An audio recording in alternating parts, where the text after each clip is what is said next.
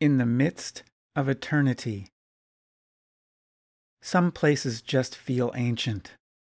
Time there stopped and the land quit changing. I never feel more here and now than in such places, this little speck of life, I. In the midst of eternity, one tiny moment of meaninglessness, writ large on existence.